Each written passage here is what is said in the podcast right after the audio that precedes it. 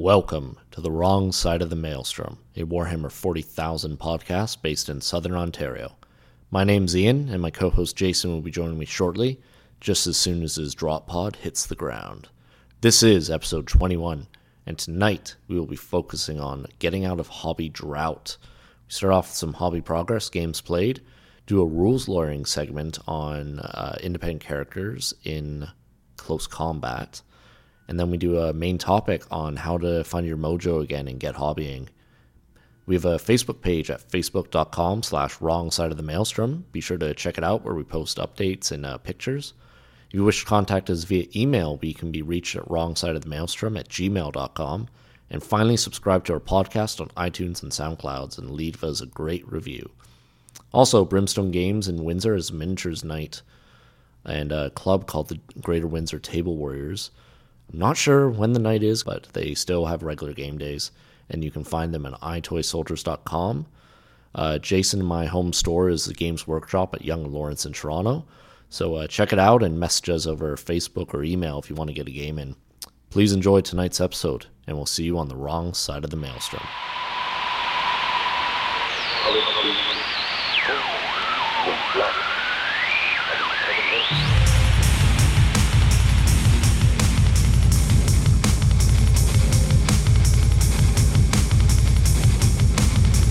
You are now entering the wrong side of the maelstrom with your hosts Ian Clough and Jason McKendry. All right, let's talk hobby. Let's do it, man. You want me to go first, or you want to go first? You better go first, because it's not going to be very long if I go first. Right on. Well, I have done a fair amount. Uh-huh. I kind of, last time we talked, I had built 20 TAC Marines just to kind of change up the flow. I'd been talking about doing my... that Dreadnought Blood Angels army. Blood Angels, yeah. That I'd been buying stuff for and everything. So at last time we talked, I had 20 TAC Marines built, mm-hmm. and I had one Librarian Dreadnought built. Yeah. Now I finished building the other Librarian Dreadnought. I built a Death Company Dreadnought, which I'm mm-hmm. using as Caster the Dam. I built a Drop Pod, which, God, those are fun to build, aren't they? Yeah. And I bought most of mine used, so... well, I bought two of them used, and this was the first new one that I had built. Yeah, they're not. They're not fun to build.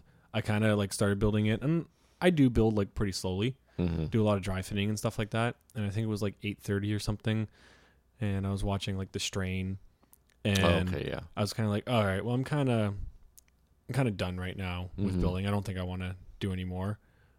And then I realized I was I just have to power through this. If I stop now.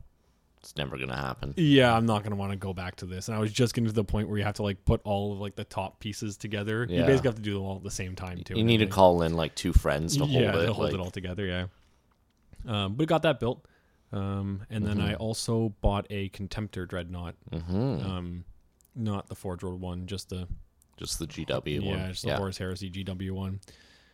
And that might be the worst kit I've ever really built. Yeah, that is a piece of shit kit, man. Huh. I think some people are pretty open about it, but and everybody knows, man, I love GW stuff. A lot of the new kits and stuff are great, but that Horus Heresy Contemptor kit is garbage. It's interesting. Honestly, you look at that model, man, we're looking at it right now at the table. Yeah.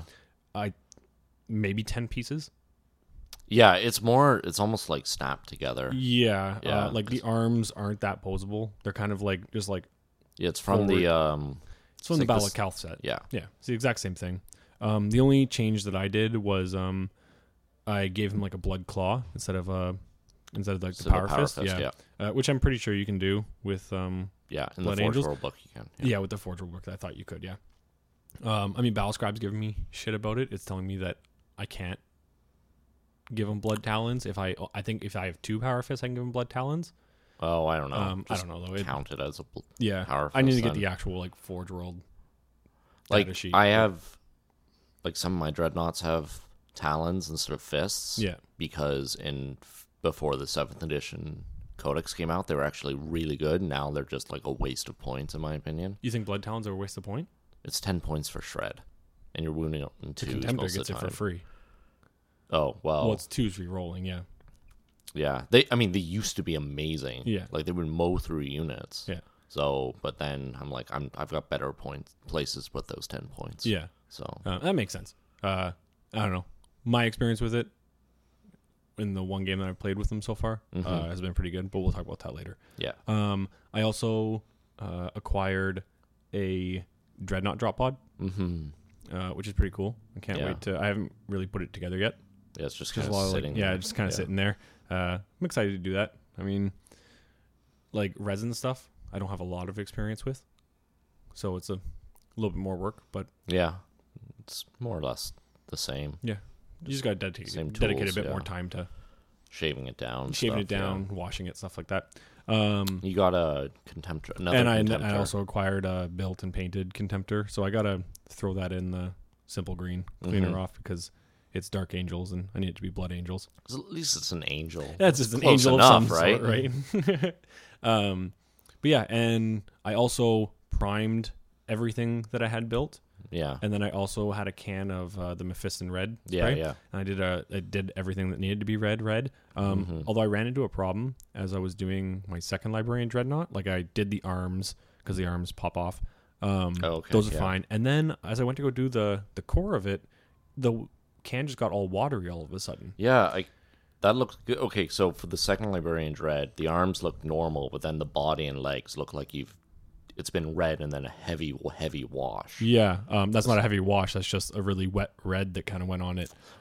So I stopped, and I just haven't had time to go back and like retry the can, because I gave the can, like I let it be for a few minutes, and then I shook it up again and tried it again. It was still the same like watery consistency. Oh, shit, yeah. Apparently, I talked to the store manager at Games Workshop, and he said, well, there's a chance the can might be defective. So he goes, try it again, because they're still painting the can. Like when you shake it, you can feel there's paint. Well, I only primed 2 Dreadnoughts and 20 Marines. Yeah, so it's not a whole lot. No, like a can's going to do more than that. It should, yeah. So he said, try it again. If it's still defective, if it's still like all watery, get a new can. So that's not bad. That's good. At least they're backing up their product. Yeah. Yeah, they're good about that. I brought in some... I bought some of the liquid green stuff, and it looked... I brought it home, and then I realized it dried out. I think I hadn't actually opened it because I wanted to return it, and they just exchanged it for free right on the spot. So cool. And then I wanted to do, before I like got into the TAC Marines, I wanted to do one test model just to make sure that the techniques I was using and everything were going to look good. Yeah. So I got one TAC Marine. He's almost 100% done. I put a picture of him up on the Facebook page. Yeah, it looks good. Just still, I don't really want to do the red shoulder pads. I want to do the actual shoulder pad, something else. Just to change it up a little bit. You can do kind of like a successor chapter feel. Or just like different company markings and stuff. Yeah. Like, oh, this is the 6th company or something like that. So I'm thinking maybe black shoulder pads. I know that's supposed to signify like a sergeant. Yeah. So I don't know if that would really flow well. You don't have the codex yet, do you? No. Okay. I should lend you mine then, because it has like, it shows all the different markings in there. Yeah. Cool. I should have brought that tonight, actually. Sorry. And I was thinking about doing white, and then I could do like a black transfer for all like the stuff on the shoulder pads. But white's hard to do, man. To get white looking smooth. Yeah. I don't know if I want to spend that much time, because this army is supposed to be just like fun to paint and everything like that, which we're going to get into later in our main topic. It was just a nice like change of flow, and I don't want to be spending like too much time on anything. Like I'm doing a little bit of dry brushing on them and stuff, which I normally don't do. So, yeah. Looks good so far. Thanks, buddy. Yeah. How about yourself? What have you been up to? So, I don't know what I've been doing, but it's not been a lot of hobbying.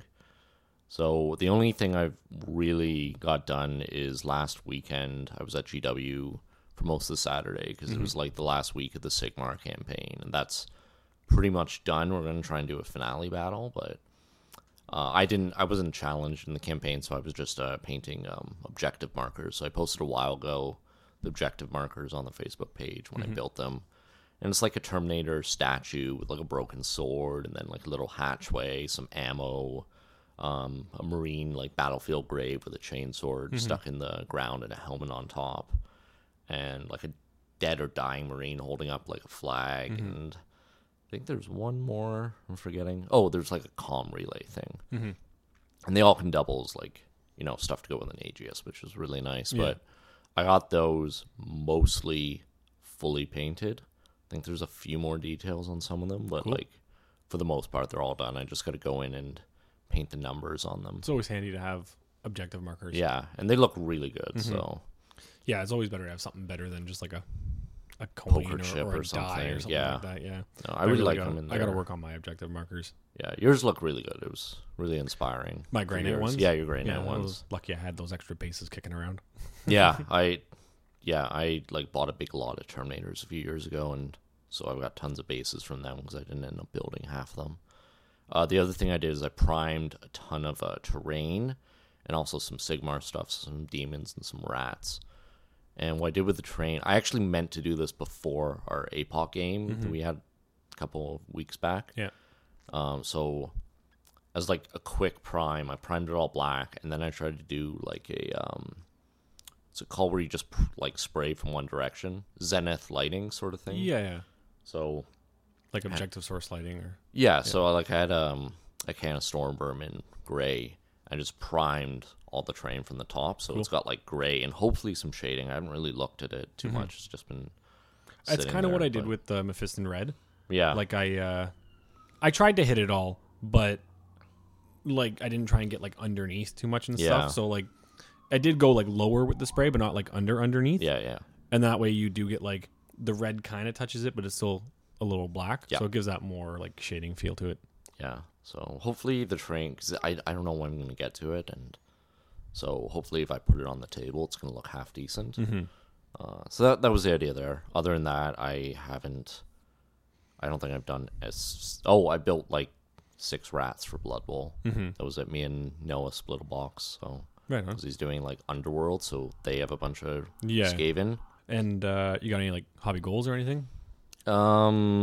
We are doing our episodes farther apart now, so you do got a fair amount of time. I know, but I'm also moving next weekend, so hobby rooms set up. Ooh, that's my own hobby room. It's a little different, yeah. Yeah, so I'm gonna have a table and like tons of shelving and stuff. Sweet. So I want to do another like an APOC game, apartment warming game. Oh, at the apartment place, yeah. Oh, that'd be pretty cool. Yeah. We'll see, because the way it's gonna work is like the gaming room. It's like the big sliding door. Yep. So I'm gonna have the gaming room in there, and then if the door's open, I can put another table next beside it. Yeah. Whatever. Cool stuff, man. So hopefully it'll be good. Yeah. I got to figure out what desk I'm putting in there and a couple of things, because I have to go in and measure on Thursday or Friday. Cool. I'm always down for an APOC game, man. Yeah. It's my favorite way to play. As you've said time and time again. Yeah. I've been really antsy lately about the new Eldar stuff that's coming out. So like the Yenari or whatever they're called, Fracture Bealtan. Mm-hmm. So I've been so close to buying them, and I've been doing Dark Eldar lists all the time. Mm-hmm. And I brought Dark Eldar to the GW had like a conversion thing. Mm-hmm. So I brought in Dark Eldar for that. Cool. But I don't know. I've been having a lot of anxiety over 8th edition. Like, and if it's going to get Sigmar'd. Like, I'm pretty sure I had a nightmare the other day of like going into the store and everything Sigmar'd and like freaking out. So... I don't want to go and spend, like $150 on Warriors and Venoms, and then 6 months from now, I have to change up my list again. Yeah, I mean, I don't think you're going to have to change it up too much, but we'll see. Yeah. Who knows what the future holds? I mean, I was kind of in the same boat, and I just decided... Fuck it. Yeah, screw it, man. I'm just going to buy the shit anyways. I want to play the army, so... Yeah. Well, I've decided just to hold off till after I move and get settled, and then if I still really want to... buy some Venoms and some Warriors and bring that. It's essentially my usual 1850 point list, which has some Ravagers and jet bikes and a Talos and stuff, and just take out the Witches and the Racks and put in more Warriors. So take out the shitty combat elements that don't work anymore. Yeah, exactly. They don't work for the army. It's what your army is, what your Dark Eldar needs. Yeah, I mean, there is still some combat because there's the Archon, the Incubi, the Reavers, and the Talos, but those are all decent units, where the Witches and the Racks just don't hold up in exactly this edition. So, and I mean, I've got other Eldar stuff, but I was trying to make a Yenari list, just wasn't working. Oh no? Yeah, just based on my collection. My elite slot was based on your collection, yeah. Like, because the 3 Harlequin characters, they're all elites. I have tons of elites for Dark Eldar, and then like the Wraith Guard. So it didn't work out, so. Right on. Yeah. What about you? Hobby goals? Yeah. I mean, I'm kind of in the same boat for the next month. I got my exam coming up. Oh, right. So I'm still going to give myself a decent goal of I want my TAC Marines 100%. So there's 20 only TAC Marines. Yeah. Nice. So there's only 19 left to do. More or less 100% at least. Yeah. So there's only 19 left to do. So that's not a crazy... Like up to this guy? Yeah, up standard? To that guy's standard, okay. Yeah. I mean, that guy only took me maybe like 2 or 3 hours to do. Oh, that's not bad. So I can get... And that's one guy at a time. I normally do like 2 or 3 guys at a time. Yeah. I don't like doing like production line. Yeah, yeah. Like I don't like doing the highlights on everybody at one time. I kind of like doing like a 5-man squad at once or something, like a 2-man squad at once or something. Mm-hmm. Are you doing the Inner Circle Challenge? The Games Workshop's doing? Yeah, I've been asked to join into it. I might. Yeah. I don't know. It's kind of... That hard deadline thing was kind of what gave me hobby drought in the first place. Because the... what's it called? Armies on Parade. I mean, I do have... Like, I want to get this Blood Angels army done. Mm-hmm. So I am kind of like pushing myself to go to do it. I haven't like signed up for Inner Circle or anything like that. And I also don't have time to make a display board. Right. Like I'm focused on doing the army, not the display board. Yeah, yeah. So we'll see. We'll see what... I don't know. We'll see if I end up getting around. If I do make like a lot of good progress, then maybe I'll think about joining in. But I don't want to be like held to some commitment of painting and then get stressed out over not getting it done and then push other things aside and everything like that. That's fair.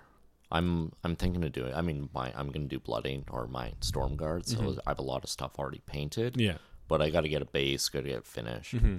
But one thing, because it's supposed to be 18 units, so one thing I was thinking of doing is just doing the headquarters for my chapter. Oh, yeah. So, like, 18 characters, and just like, there's my thing. It's supposed to be 18 units? Yeah. I don't even think my Blood Angels army would... Up to 18. Oh, up to 18. Yeah. Oh, okay.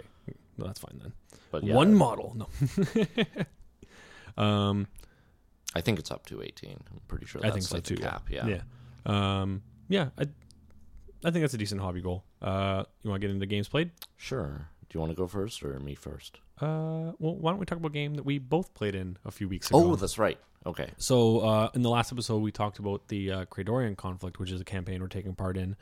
And Noah had mentioned that we were doing like a hero mini game. Mm-hmm. So we played that a few weeks ago. Yeah. We all had 400 points of a custom character creation that Ian more or less came up with. I updated them to 7th. Yeah. Yeah. So yeah, why don't we talk about what we brought? Sure. So I brought Sanguinary Guard with like a banner. I think that basic unit. Then I took my 5th Company Captain. So it's the captain with the jump pack and an Eviscerator, which under the character rules I can actually use as an Eviscerator, which is nice. And I had like 50, 60 points left over, so I just upped the ante, so I gave him Internal Warrior and upped his invul save to 3+, so he was just a tank. Yeah. Which we'll talk about, may or may not have helped. May or may not have helped, yeah. What about you? So I decided to change it up a little bit. I was going to do an Interceptor squad, and I was like, oh, that's kind of cool and fluffy, because that's the point of the campaign. Yeah. Tried to work around the points. I couldn't get the unit up to like past like 220 or something like that, which is like when you're dealing with 400 points. Because you were doing an interceptor squad with a sergeant. Squad, like a sergeant leader, not like a hero leader. Because there's no way to give just a regular guy an interceptor jump pack. Right. So, or whatever it's called, a personal teleporter. Mm-hmm. So I decided, but I did want the personal teleporter. So I decided to do a Dread Knight. Because nice. A Dread Knight is a character, so why the hell not? Considering what Noah, he didn't get a painted, so we didn't bring what he was planning on doing. He was like a Gargant or something. He was going to bring that Arachnid, his, I forget what he was using. He was using like the Arachnid model, like that giant. Yeah, he was using it as a squig-off. I think so, yeah. Yeah. Which would have been fun too. Yeah, but it wasn't painted, so we didn't use it. But I mean, it wasn't like, you talk about all these like different like heroes and then their squads and then a Dread Knight. Seems kind of like overpowered, but I was only at like 285 or something like that. Like I still had like 115 points below most other people. Mm-hmm. Yeah, man, it was a fun game. We were all in different corners. Yeah, there was I think there was one person that had to be like in between. Yeah, there was like me. That. Oh, that was you. There's in between people. Yeah, so there was 5 of us playing. And we also adjusted the rules so that instead of everyone taking turns, everyone would do their movement and then their shooting and then their charge. And assault. Otherwise we'd have too many. phases in a row and stuff like that. Yeah, and it's I think someone would have had to mint much of an advantage, or the person going last would be at such a huge disadvantage. Yeah. I think the rules worked out fine. I think the way multiple combats work is kind of confusing when you have like multiple players. Yeah. I don't think we've figured that out completely yet. So I don't know if anyone knows how to do a multiplayer game. Like what was the problem? Like I got knocked out very early, so like we had three players in combat. Yeah, and you would attack one player, and you'd have like an excess amount of wounds. I see. Right. Yeah. And one player was playing with the Last Chancers, where they're individual units, they're individual like characters, but then they would come into the same combat. So it's you challenge one character, and one guy accepts, and you have 5 extra wounds over top of them, but that's the unit that you challenged.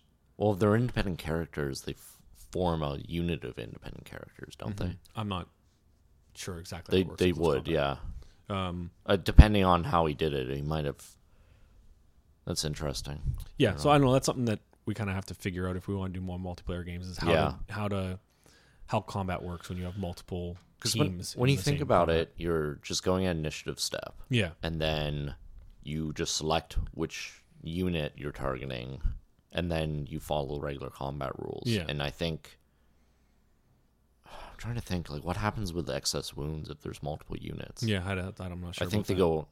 I don't remember. I need to look that up. Well, I guess that would be a rules lawyer in question. Yeah, I didn't bring the rule book tonight. But yeah, it was fun. I think I came in third.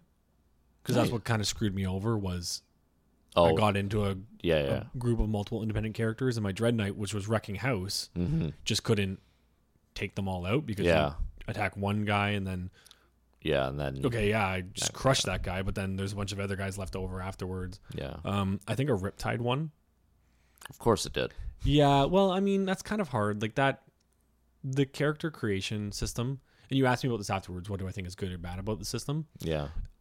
It's good because it's fun. It's fun to make these characters, but it's very close combat oriented. Yeah. And there's no way to make a Tau character that's that close combat oriented, right? Like there's not that type of army. The problem is a lot of the stuff that ups the shooting that would be good for a close combat character is easier to abuse. Yeah. Yeah. Well, so, it makes sense. The personal traits are really... They're really simple. It's like, oh, you're only buffing one character, but when you start having a guy with like Shroud and Hidden Run, and then you've got a Green Tide Hidden Running with like a 2+ cover save. Yeah, and it's just... I mean, I think that the rules can be abused differently in an APOC game or a regular game as opposed to a 400-point brawl. Yeah, right. But yeah, it was a lot of fun. How did you do in the game, good sir? We were on opposite sides of the table. Yeah, so I took out... Noah was like GMing, so he had some Marines in the center. So I think I took out some of them, and then I charged Mike's Necrons. And I wasn't doing too good because they all had like AP2 or something ridiculous. Yeah. My Artificer Armor wasn't helping out much. Took out some of them, but they're really tough and blah, blah, blah. Then I think I was in a challenge, and he swings at my captain. I'm like, I got this. 3 up save, Eternal Warrior.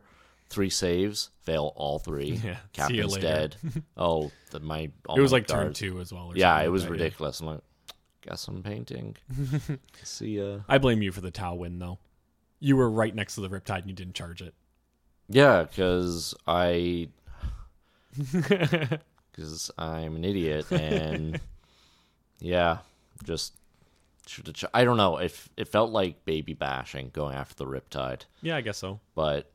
where I wanted to get in, like, close. It was a bloodbath. That was the point of it. We were all laughing and having fun. Yeah. Except for me, who's over at the hobby table, watering my paints with my own tears. So it was good, though. I think we played for, like, about 2 hours or something. It went on for a while. For our small 4x4 table, it was... I was only in it for about 15 minutes, but, you know. No, it was good, though. It was good fun. Oh, it was a lot of fun. I like different ways to play like that. It's always good. Yeah, it's like the mini games. That's why I always enjoyed going to Games Day, was like all the different mini games that were very 40k oriented. They took place in the 40k world. They were 40k models, but it was like, let's twist the game a little bit. Let's play it a little bit differently. You play any other games? Yeah, so I went down to Windsor for a friend's birthday. He was turning 30. Actually, that reminds me, I should bring some stuff up and be on the rim. Anyways, So I went to the Greater Windsor Table Warriors, got a game in. I scheduled a game with Dom and Rob, but Rob was sick, so I didn't end up playing him. And we showed up at the thing, and Tyler, who's actually been on the show once or twice, his opponent didn't show up. So Dom and I are like, oh, or the three of us are like, all right, well, let's have just one game. So Tyler had a shit ton of nids, so he brought 3,000 points of nids. Oh, wow. I brought 1,500 Blood Angels, and Dom brought 1,500 Corsairs. Cool. Which, man, Corsairs are what Dark Eldar should be. It, like, elevates them to... They feel more, like, as good as Eldar. Like, I don't think they're as broken. Well, maybe they are, but... Like, you had a unit of jet bikes with 4 Dark Lances. Okay. Like, that's badass. Yeah. I mean... Probably broken, but like compared to Eldar with scat lasers, it's great. Mm-hmm. And Tyler brought some Gene Stealer cult stuff. So he had a big unit of Gene Stealers, which didn't really do anything. Was that like the only Gene Stealer cult stuff he brought? Or no, and he had some high, like some Neophytes. Was he using all the special rules and everything? Yeah, like the all the tables and everything like that. Yep. How was that? Was that confusing? No.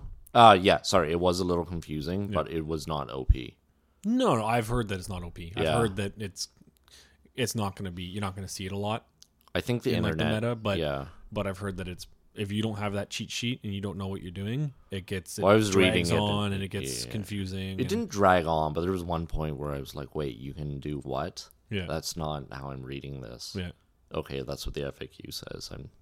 I didn't want to argue it or have to look up everything, but it was worded very awkwardly. Mm-hmm. But, yeah, I think, like, when that codex first came out, everyone said it was, like, broken. I think the internet just needs to calm the fuck down about assaulting out of whatever, reserve, first turn, something like that, because it... Well, let's... Looking into the future, if we are going to get an 8th Ed, an Age of Sigmar style, just get used to it, because That's true. First turn assaults are how the game happens. Par for the course in Sigmar. Like, I don't think... Which I don't agree with. Let's just be straight. I don't agree with it. I think that a shooting army needs to have one turn to shoot before you get assaulted in the face. But but is it any worse than a drop pod coming down your back lines full of grav? That's shooting. That's first turn shooting. You can. That's what I'm saying. How is first turn assault really that much worse than like really bad shooting? I think so, because assault, if you don't complete the assault, Then the unit's locked in combat. It completely nullifies the shooting. Now, if you can shoot outside of combat, like an Age of Sigmar, I don't agree with that either. Yeah. But if you could, then it would equal it out, but it doesn't. Yeah. So you assault first turn, my shooting army doesn't do anything for the rest of the game. I think something also is that might help sort that out is if there was a better morale system. Mm-hmm. Like, be able to, like, voluntarily fall back out of combat. You take the chance. With Tau, it's really risky because the low initiative and the, like, I think it would need to be heavily reworked. Mm-hmm.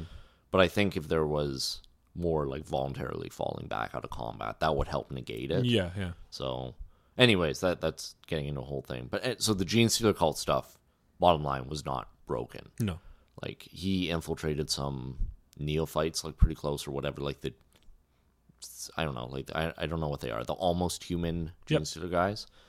And they just got eaten alive, like, first turn by flamers and, like, an assault squad. Yeah, flamers would have messed their shit up. But, I mean, Tyler is, like, a very good player with a very finely tuned Tyranid army. Yeah. So, I mean, he was bringing some Tyranid player friendly stuff, like the Neophytes and shit. But he still tuned the crap out of me. And you mean he didn't bring 4 flying hive tyrants? I think he only brought 3. Might have been 4.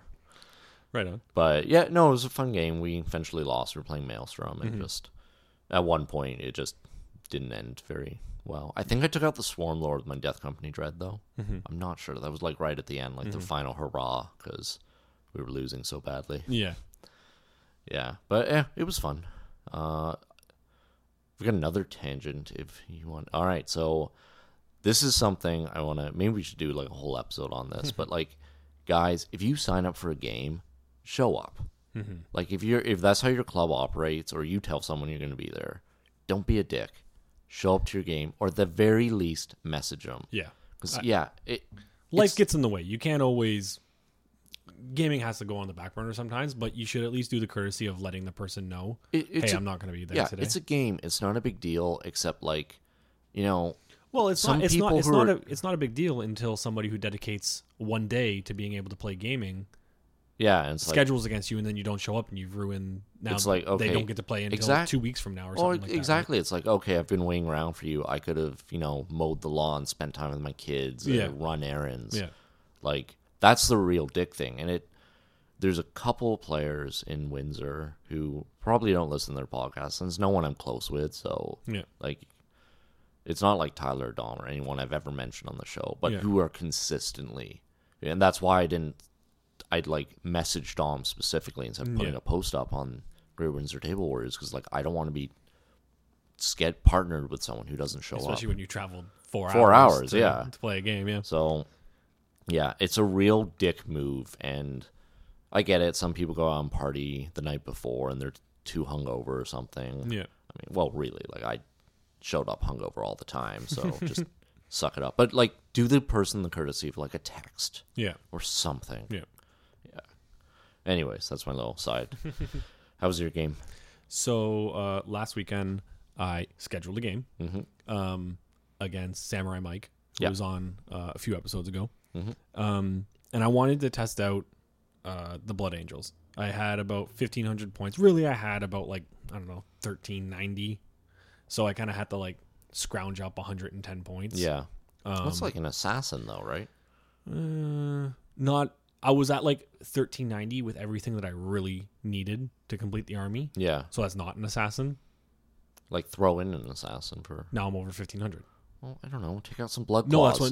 That's why they don't... Trust me. The way the army, the points went up, everything that I needed for the army to be what it is was 1390 or something. I tried to. I wanted to put in a Calyxus assassin. Yeah. But then I was taking away objective secured stuff, which is what the army's based around. Right.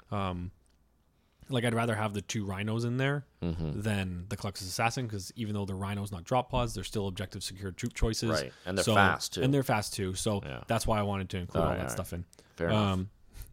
So I was kind of there were a few added in. I think I changed them to Razorbacks, not rhinos. I proxied them, and I never used, the weapons on top or anything like that. It never really came up in a situation to be able to use them. Because I just had to push that up to 1,500. Yeah. But Mike was kind of the same way. Mike brought an all-bike army. Mm-hmm. Lots of grav. I think he had 2 units of grav, 1 unit that was heavy with Melta. Nice. Every squad had a Thunderhammer. He had a unit of attack bikes with multi-Melta, I think. And then he had a command squad on bikes with the Apothecary, all Thunderhammer, Storm Shield. Yeah. So when he first told me what he was bringing, I was like, shit, man, I want to practice with this new army that I'm still getting the hang of using. But a bike list is... And a bike list, and he was using White Scar Chapter Tactics too, so he's got hit and run and everything. Well, there you go. That's a competitive build for your competitive army. Yeah, exactly. But I mean, talking about an army that I'm still learning how to use, second or third time you've played I was a little worried going into it. I was like, fuck, man, grav. So he's roll a bunch of grav, get those 6s for the... Immobilized, for the immobilized, right? There goes my drop pods. There goes my Marines, right? There go my dreadnoughts. Oh, my Death Company dreadnoughts stuck in the mud. Great. Yeah, exactly. Yeah. And then with all the Melta as well, I was like, man, this is and he's fast too, so he's right in my face as well. I was like, this is it's going to be really hard. Yeah. But at the same time, like you said, I want this to be a competitive army. Yeah. Great. I need the challenge, right? I need to learn how to play against an army this, right? For sure. Worst case scenario almost. So yeah, man, we played tactical escalation. Oh, nice. Right. So a slow start. It was a bloodbath, man. Yeah. I wanted to test out a few things as I was playing. So I obviously I wanted to win, but I also at one point I could not take out I couldn't take out a single guy from that command squad. Yeah. He was just he was rolling every single 3+. Yeah. All Storm Shields and the Apothecary. Yeah. And with the Apothecary there too. So I just could not kill anything. And I think at turn 3 or turn 4, they came close enough to my Librarian Dreadnought. They finally took out a Contemptor. They finally, this Contemptor, I was rolling 5 ups like it was nothing. I think in one turn he got 3 Melta shots on it, and I rolled the 5 up for all of them. So he was just eating everything. Nice. And, finally, he's screw it, I'm charging it. So he charged it with all the Thunderhammer Mm-hmm. Storm Shield just took it right out. Nice. Right? Well, not took it right out, but took it out. Mm-hmm. I mean, armor 13, even on a strength 8. Yeah, yeah. Still hard to get. But when you got that many attacks on the charge, you're probably going to make it. And he did. He finally took it out, but it set him up for me to charge with 2 Librarian Dreadnoughts. Mm. And I rolled on the Blood Angels table, which I think for this army is great. Quickening is a phenomenal power. Yeah. What is it? Plus D3 attacks and initiative. Yep.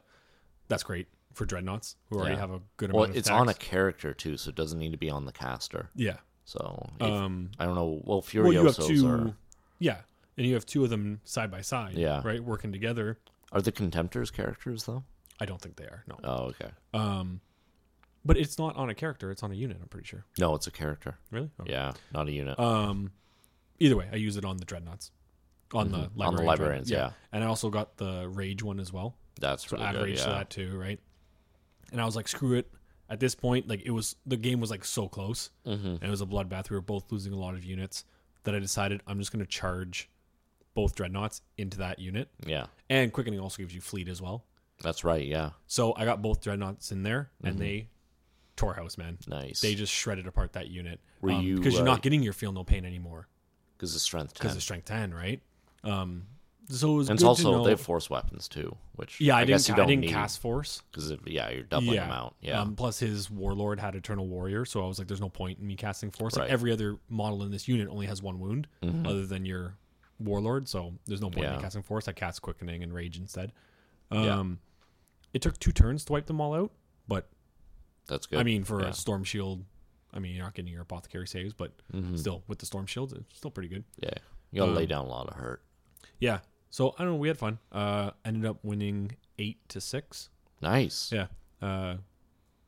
Pretty good victory, I think. Mm-hmm. I mean, it was the second game I played with the army. We played a game a month and a half ago or whatever. Yeah. It's coming together now. Yeah, I can't wait. I didn't get more stuff, but I'm getting more stuff. So I can't wait to keep playing. What more do you need? I need another Contemptor. Okay. I need 2 more drop pods. And I need 5 more Dreadnought drop pods. Oh, my God. But it's coming together. Mm-hmm. Slowly but surely. Is there any way you can convert those out of like a regular drop pod? Maybe not. Yeah, I'll have to look up online, and if anyone listening has any suggestions, let us know. Message. But I mean, a lot of people are like, "Oh, just use regular drop pods," but the thing is, the Dreadnought drop pod gives you stealth. Yeah. It gives you shrouded the first turn that it comes down, which is pretty handy. Like, it's not great, but it's also a large footprint. Yeah, it's larger footprint. Huge. Depending on what rules you're using, if you're using the pedals count as the model, that's a massive footprint. Yeah. I know a lot of people like argue that, but I mean, if it's going to be a competitive army, then if it comes down to it, then you got to be a dick sometimes and be like, well, I can control so much of this table with drop pods. That was another thing. The drop pods being the troop choices, I had like a lot of table control. Yeah, a lot of table controls. Yeah, because you're getting like, it's just a lot of drop pods. Are so I think it ends up being 11 drop pods in total. Yeah, in the end, drop pods are dirty, man. Like, people look at him as like, oh yeah, but like, it's a big model, it's armor 12 all around, and 3 hull points, and it's open top, but armor 12 is not something to army snag at. It's also, and a storm bolter. Yeah, and a storm bolter. Don't forget the storm bolter. Yeah, which I didn't. I always fire the storm bolter. Yeah, they add up. I also learned this army is like really durable, man. A lot of armor 13. Yeah. Which, when you deal with like Thunderhammers or Power Fists in close combat, there's a huge difference between Armor 12 and Armor 13. Armor 12, you're hitting half the time. Like, you're damaging it half the time. Armor 13, now you're talking you need 5s to damage it, right? 6s to pen. And a lot of these models are weapon skill 5. Yeah. Right? So they're hitting you better at initiative 4. Yeah. Right? Whereas you got a Power Fist, cool, you're going last. Mm-hmm. You're going after me. Right, yeah. So it's my Power Fist before it's yours. Yep, yeah. The Dreadnoughts are forced to be reckoned with now, since they got the +2 to attack. Yeah, yeah. But man, I'm having fun with this army. Can't wait to play more with it. Good, because I mean, that's why you bought it, because you thought it would be, or why you started it, because you thought it would be a fun army to play as. Yeah, and it's not like it's a competitive army, but it's not. I don't know. Different. I'm not kind of just bored with the game playing it. Yeah, right? Which everyone has their own play style. And I feel like it's not an army that it's not like some broken Super Friends thing. Like it's interesting to play against. I feel like it would be. Yeah, I mean, everyone that's seen the army is like, oh, this is really good. We had a lot of people watching our game. Yeah, because it was an interesting match. It was like a very heavy Dreadnought list versus an all bike list. Yeah, so we had a few people that were just standing around like, I want to see how this game turns out. Right. Nice. Yeah, I'm having a lot of fun, man. Cool. I'm getting right back into 40K. Not that I ever fell out of it, but like I was getting a little, I don't want to say depressed by 40K, but I wasn't having as much fun playing it. But I think that's because I was playing a really shitty army. Yeah, right. So speaking of which, with your Blood Angels and your Grey Knights, you probably have an APOC force now for Imperium. Or getting there. Getting there. Getting higher up in my Marines. Yep. Yeah, for sure. I was thinking that on the way over. Mm-hmm. I mean, the next APOC game that we play, I probably will play Marines. Yeah. Not Tau, just because my Tau isn't very APOC friendly. Yeah, I can even... APOC friendly to me. Yeah. Like, and if you're short a couple points, I can lend you stuff. Yeah, exactly. So, yeah, that'll work out. Cool, man. All right. I guess we'll take a short break. All right, we'll be right back.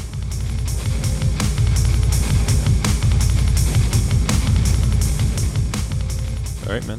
Let's do a little rules lawyering. Sounds good. Okay, so this question is coming from me. You listen to our show, Jay? I'm a fan of our show.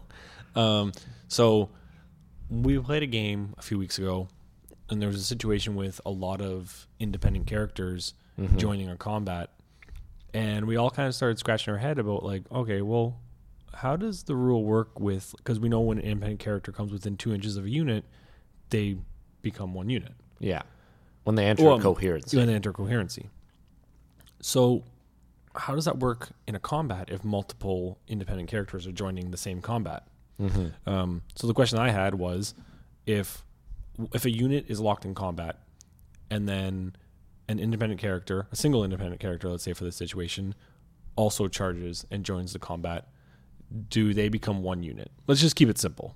Sure. For this, instead of like multiple independent characters, just one independent character, and then let's say a tac squad. Sure. So a chaplain and a tactical squad. Sure. Let's go with that. Okay. So if there's a tactical squad in combat and a chaplain also charges in and joins the combat, do they become one unit? Well, Jason, let me tell you. So my handy rule book here, and on page 166 of the rules, independent characters under the Universal Special Rules section, joining and leaving a unit. In order to join a unit, an independent character simply has to move so that he's within 2-inch unit coherency distance of a friendly unit at the end of their movement phase. Okay. So I guess we can stop right there and break it down that. So since we would be in the charge phase or the assault phase, it's not the end of the movement phase, so even though they're in coherency, they wouldn't be one unit. Yeah. It has to be during the movement phase. Mm-hmm. And so a couple paragraphs down, an independent character cannot leave a unit while either here the unit is in reserves, locked in combat, falling back, or has gone aground. No, I think it's the same thing. They can't join the unit if the unit is locked in combat. So... while it's not the end of their movement phase, let's say that combat wasn't resolved at the end of the assault phase and it comes back to their turn and it's the movement phase, he still can't join the unit because... it's locked in combat. Because the unit's locked in combat. So I would assume that the units are still separate units until the end of the assault when you roll consolidation if the two models don't come... if they don't separate outside of 2-inch coherency. Yeah. So, if an independent character does not intend or cannot join a unit, it must, where possible, remain more than 2 inches away from it at the end of the movement phase. So, that's where it gets a little tricky because the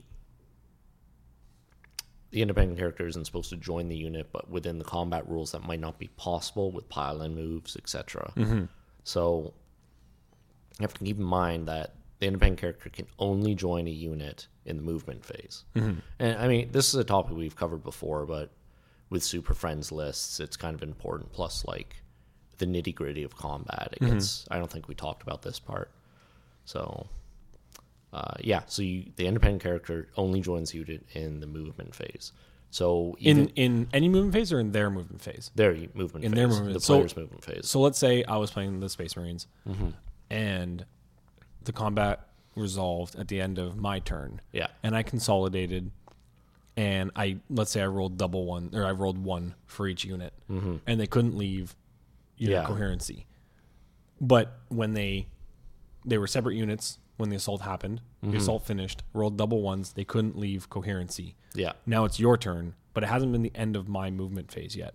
Mm-hmm. So in your turn, they're still separate units. Yeah, that's how I would read it. I think that's how I was reading it too.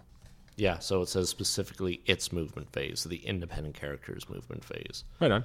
So, you know, during that intervening turn, I could single out the independent character and shoot him. Yeah. And similarly, if I wipe out the unit, those extra wounds aren't going to carry over mm-hmm. to the chaplain. Even if I wanted the chaplain to join the unit, I still can't join them until it's the end of my movement phase. Yeah. Yeah. Similarly, you can't join in the shooting phase by running a model into coherency. Yeah. Mm-hmm. And in fact, like, you're supposed to keep them apart. Yeah.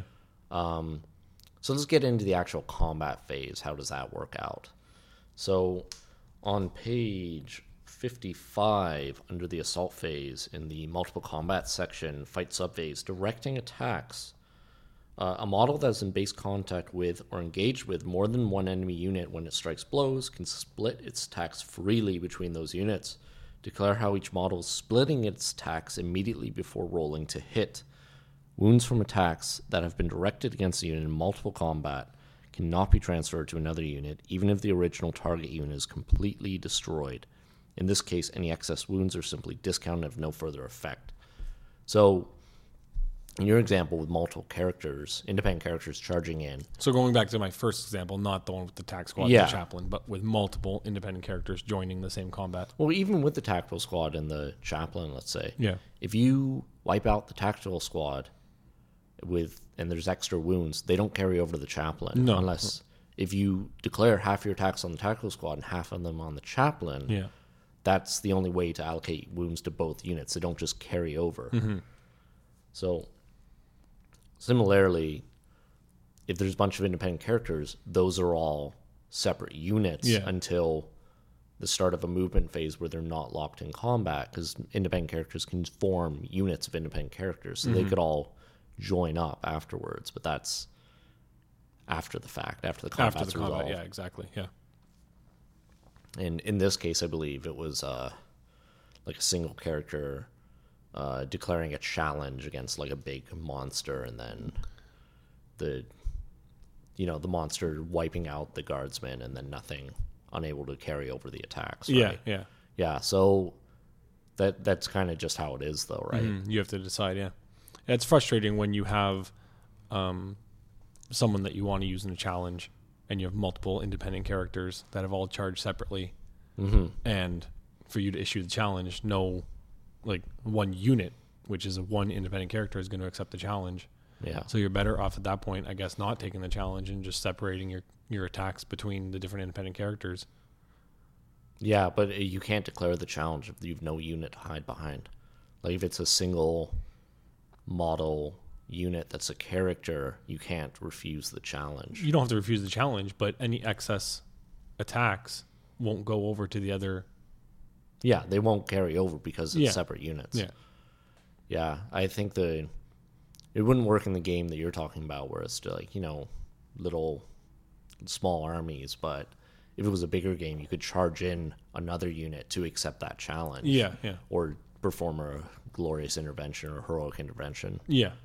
So that would be the way around it, but it's a very unique situation we're looking at. So it's kind of well, like a lot of the questions that we do here, it seems a lot more complicated when you propose the question, but then upon reading it, and we were talking about this before, that when you go through the rule book, you kind of like glance through a lot of rules and you don't really memorize them. Yeah, for sure. Because so many rules are situational, and I think something like this is the same situation. Well, it's interesting because when we were looking up this question, we'd go to multiple places. So there's the fight subphase, there's the subsection on multiple combats, there's character rules, mm-hmm. Independent character special rules, and then there's a 16-page FAQ you need to look through. Yeah. That, again, it could be in the fight subphase, it could be in the independent character section. Like, there's multiple sections, so mm-hmm. it's...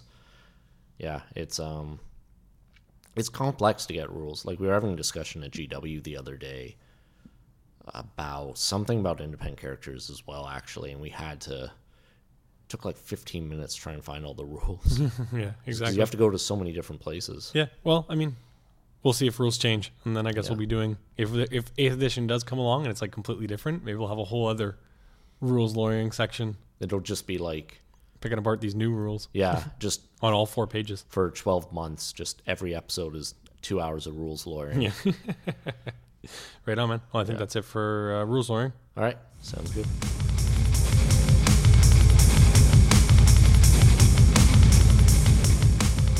Jason, I'm a little parched. You're a little thirsty? It's like you've been going through a drought or something, man. I think I have been. A hobby drought. Oh, shit.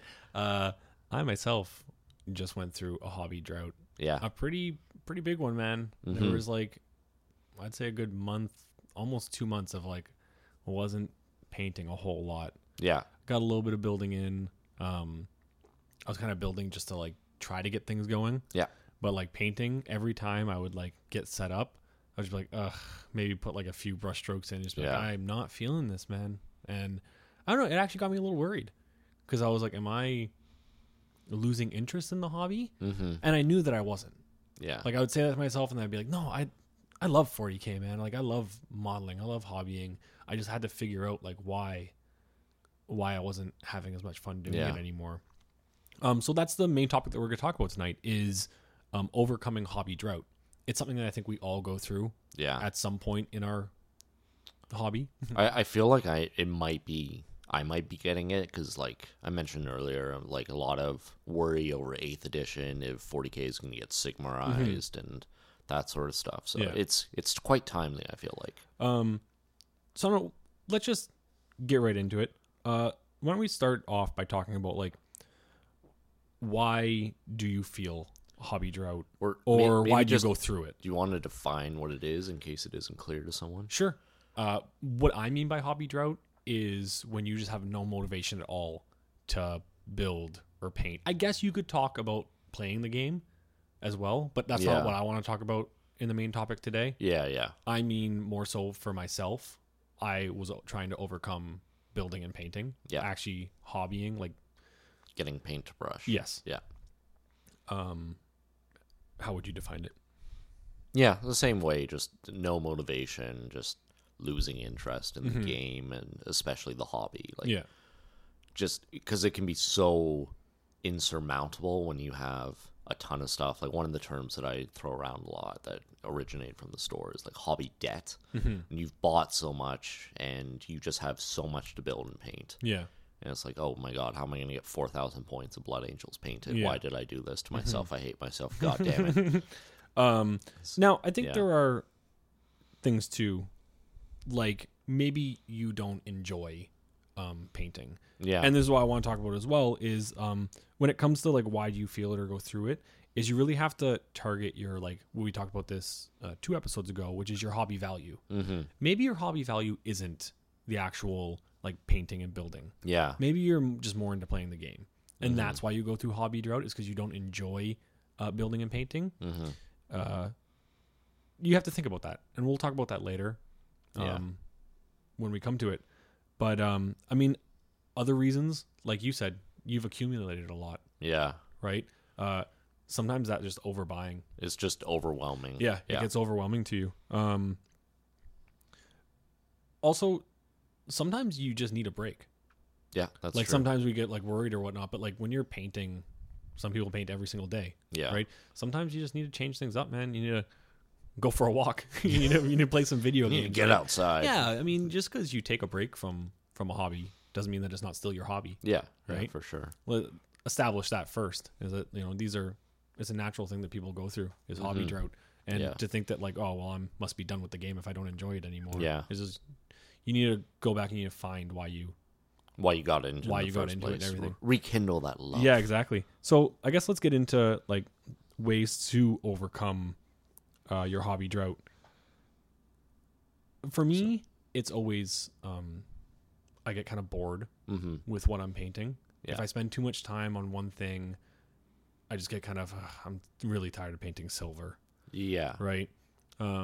Been working on a model for too long. Mm-hmm. You get kind of, you know, is there ever going to be an end to this? Is there any end to the silver? Right.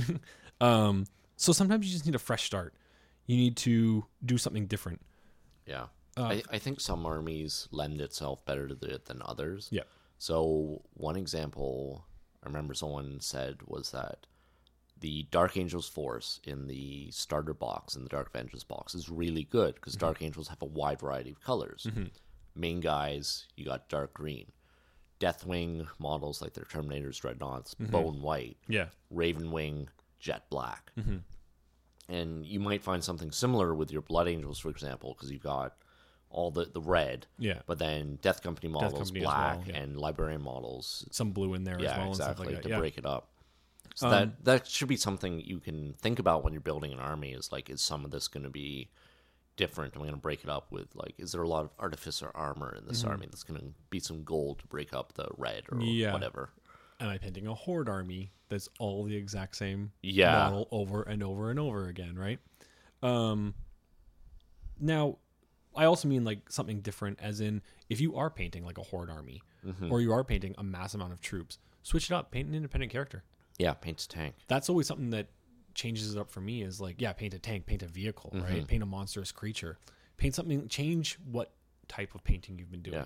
Or do some basing because that's usually very different techniques, very different colors. Definitely basing or terrain, right? Yeah. Change it up completely. Terrain's a huge motivator for me because suddenly it's not just a ton of edge highlighting that I'm doing or layering, but now I'm dry brushing and I'm getting so much done so quickly, and it's so I was gonna say empowering, that's not the right word, but like motivating. Well, like, yeah, I mean empowering to your sense of accomplishment. Yeah, I feel a lot that, better. That can kind of lead to drought is your sense of like I'm not accomplishing anything. Yeah, I sat down here for 3 hours and yeah, it's nothing. Jesus. Yeah, exactly. I just spent 5 hours base coding. I can hardly tell the difference. Yeah. Like, now, a problem that I have, and this leads to a lot of my me not wanting to paint, mm-hmm. is like clutter. Yeah. Like if you have a set area that you paint in, mm-hmm. try not to keep it cluttered. Because I find that when I can't find the paints that I need, or like I just have like tons of models all around that are all gray and stuff like that, I just like, before I even sat down, I look at it and I just feel overwhelmed with like, yeah. my God, man, how much do I have to paint? You've right? already been defeated. Yeah, before I even started. So that's a huge thing is keep your workstation clean, keep your workstation organized. Yeah. Not everyone's an organized person. Yeah. But they have stuff that you can buy for that can keep your paints organized. Robots. A painting servitor. Yes. Painting trays, stuff like that, right? Mm-hmm. Keep your stuff organized. Keep your paintbrushes organized. Yeah. Keep your paintbrushes clean and in good order because there's nothing worse than like starting to paint and your paintbrush is just like garbage. Causing you stress, right? Mm-hmm. Just keeping like you open up that pot of paint and it's dried out because you didn't clean the pot before you closed it up or something like that, right? And it's just like that. You sat down, you opened up that Mephiston red, and it's dried out. It's like, well, great. I finally dedicated some time to painting. Yeah, and because I didn't take care of my own stuff, I didn't take the time. You know, the amount of time that you spend setting up painting and that you spend painting, you also need to spend time cleaning your stuff properly, right? It's all maintenance. Not everyone's into that. Yeah, I hate cleaning my stuff. Yeah, me too. Like, I've lost an airbrush because I was too lazy to clean it properly. And I mean, it wasn't an expensive airbrush, but like, oh, that's what happened to your first airbrush. To my first airbrush, and it just broke because I guess I left some paint in there. Yeah, not like a full thing of paint, but like I didn't clean it out properly at the end. Right. And I guess something got dried up, so when I went to go open it, it kind of cracked. I was like, oh, there you go. That's it was a cheap one too. Yeah, but exactly, yeah. But yeah. I also find that, like, at my workstation, I work best, and I am motivated to paint when I've cleared, not just, like, not being organized, but when I've cleared out all the other models. Yeah. Finished models I'll have on display around, because that kind of motivates me, like, oh, look, I can do a good job at this, I can do a good job at that, right? Mm-hmm. Kind of gives me inspiration to keep a high quality of painting up. Yeah. But I try not to keep any gray models on the table other than what I'm working on. That's a good idea. Because that's when you just said, that's when you start getting overwhelmed is when you see all these gray models and you start thinking like you're working on one thing and out of the corner of your eye, you see drop pods. You see a dreadnought. You're like, oh, I got to work on that too. And you start thinking about that. Mm-hmm. You start thinking about how you're going to paint that. Just focus on what you're painting right now. It stops becoming fun. Yeah. And that's kind of why you should why most people are doing this, I assume. Yeah. And it's like, oh, when it's causing you stress, that's not... No, you're exactly. supposed to be de-stressing, right? And that's what I'm trying to say here, is that you need to push all that stress away. Mm-hmm. You just need to focus on what you're doing. And I mean, if like you said, if you enjoy painting, if that's why you got into it, you enjoy building, once you're into it, you're going to go with it. Yeah. Right? And if you're focused on what you're doing, you're going to have good quality work, and good quality work is going to encourage you to keep going, right? It's going to for sure continue that hobbying. Yeah, it just becomes an avalanche. It just keeps building and building until you've got a whole army painted. Well, like you said, you painted, 850 points in a few weeks? No, okay, so the most I've ever got painted over like a period of time. After a breakup, I got like a whole 1850 point Blood Angel army painted. Wow. Maybe not the best recommendation. The Wrong Side of the Maelstrom podcast does not recommend you break up with your partner to get stuff painted unless it's a really important tournament. Yeah.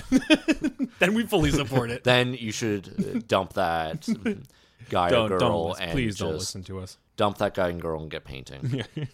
And water your paints with your tears. Don't listen to any. Yeah, don't listen to any of our advice.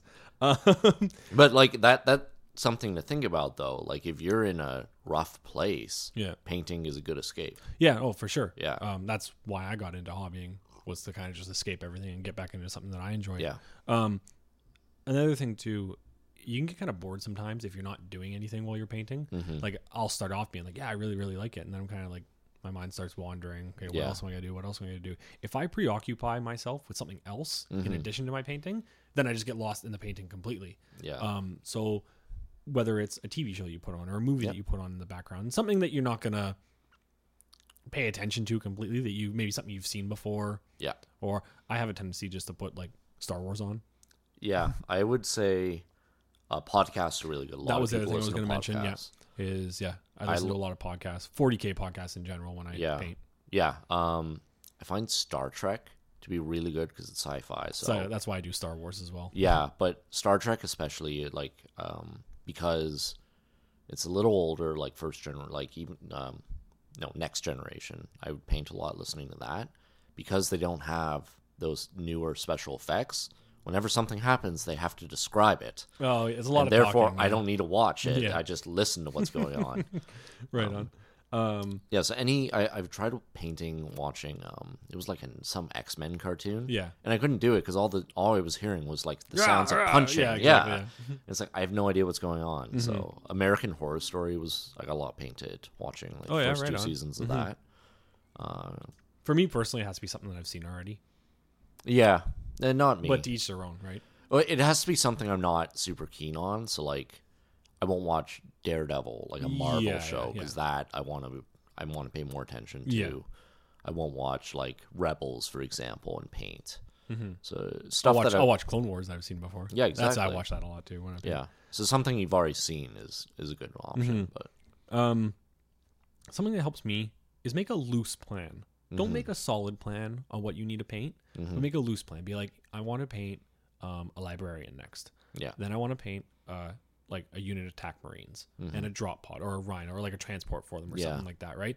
And make like a sticky note or make a note and tape it up in your workstation. Mm-hmm. Just so you kind of have an idea of like, okay, I know what I want to work towards, but there's no solid like, okay, I have to have this done in a month from now. Mm-hmm. But you have like, you get yourself rolling. And you have a goal in mind in the end. Yeah. It's not just like, well, I painted this librarian. Well, that's it for now. I wonder what I'm going to paint next. I think it depends on the person. Some people, if they have like strict deadlines and strict plans and it's all mapped out, that really helps them. Yeah. Other people, they want to bounce around to different projects and they get a little bit done here, a little bit done there, and slowly at all. But you can make a plan to do that. You can. I'm just, okay, sorry. So, having I'm not saying you have to plan out one army. But kind of get an idea of like what I want to paint. Yeah. Right. Making a list of the things that you have to paint instead, and then you can store it away. Mm-hmm. But you have that list of like that thing in the back of your mind, being like, oh my god, I have so much to paint. It starts to go away when you start making a list of I have to paint this, and then after that, maybe I'll paint this or maybe I'll paint that. Right.